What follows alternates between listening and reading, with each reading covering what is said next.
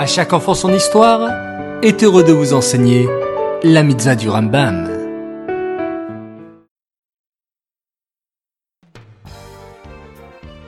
Bonjour les enfants, Bokertov, content de vous retrouver, j'espère que vous êtes en pleine forme.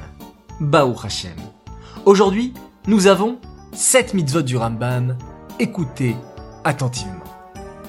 La mitzvah négative numéro 125, c'est l'interdiction qui nous a été faite de consommer le korban Pessah à demi-cuit ou bouilli dans l'eau, mais seulement rôti au feu.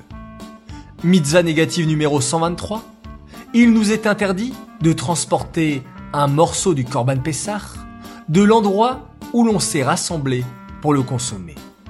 La mitzvah négative numéro 128, c'est l'interdiction qui nous a été faite de convier un apostat juif à consommer le Korban Pessah. La mitzvah négative numéro 126, c'est l'interdiction qui nous a été faite de convier un habitant étranger à consommer le Korban Pessah.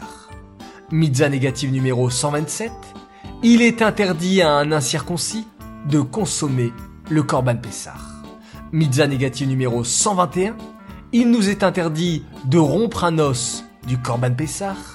Et enfin, la mitzvah négative numéro 122, c'est l'interdiction qui nous a été faite de rompre un os du Korban Pessah chez Comme vous l'avez bien compris les enfants, les mitzvot d'aujourd'hui sur le Korban Pessah nous apprennent comment il devait être bien, bien préparé.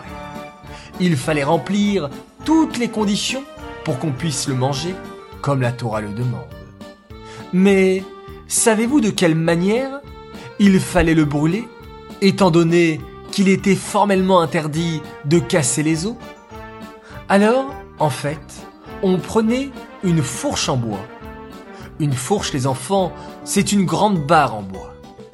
On la mettait dans l'agneau, on allumait le feu et on faisait rôtir l'agneau pendant plusieurs minutes jusqu'à ce qu'il soit bien rôti.